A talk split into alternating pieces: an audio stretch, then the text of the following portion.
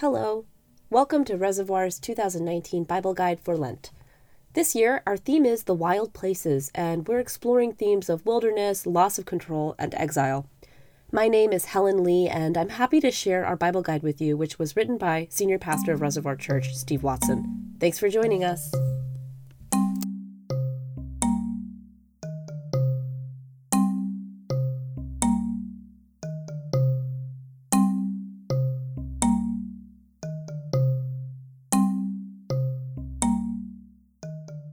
Last week, we read some of ancient Israel's stories of exile, one of the great wild places of their collective historical and spiritual consciousness.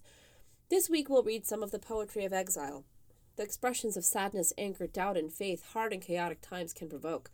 We'll look to this poetry as a model for our own range of reactions to life and our own possibility of faith while in wild places.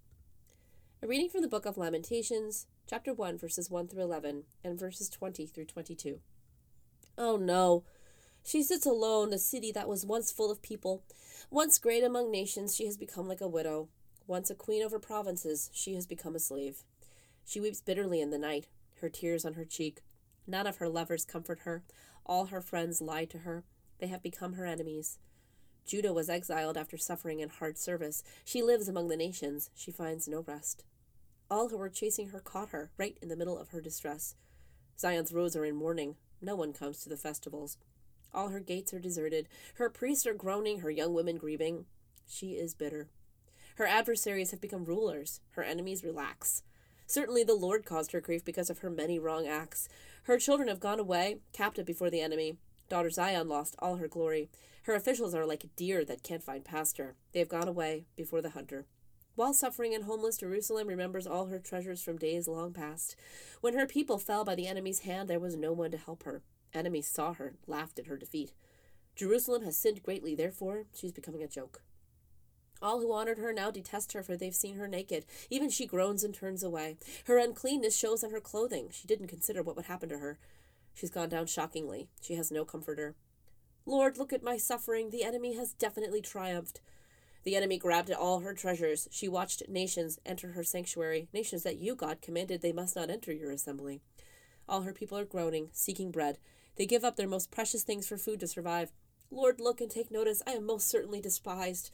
Pay attention, Lord, for I am in trouble. My stomach is churning. My heart is pounding inside me because I am so bitter. In the streets, the sword kills. In the house, it is like death. People heard that I was groaning, that I had no comforter.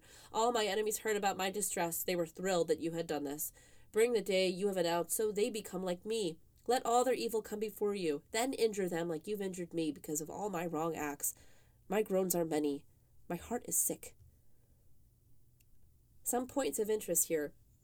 This is the first chapter of the short book of Lamentations, with a few verses cut for brevity.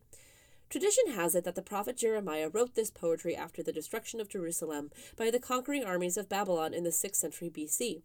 Many Jews still commemorate this historical destruction and other calamities Jews have faced right through the Holocaust on the annual fast day of Tisha B'Av.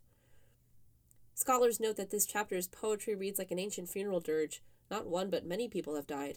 Collective suffering and chaos is personified through death of the city's husband. Once great Jerusalem is now empty, her people enslaved.